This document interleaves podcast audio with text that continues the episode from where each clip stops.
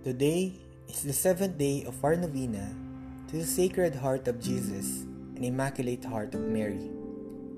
In the most silent place in our hearts, we entrust ourselves to the Sacred Heart of Jesus, and we fervently pray that we may live a life rooted in the meek and humble heart of Mary.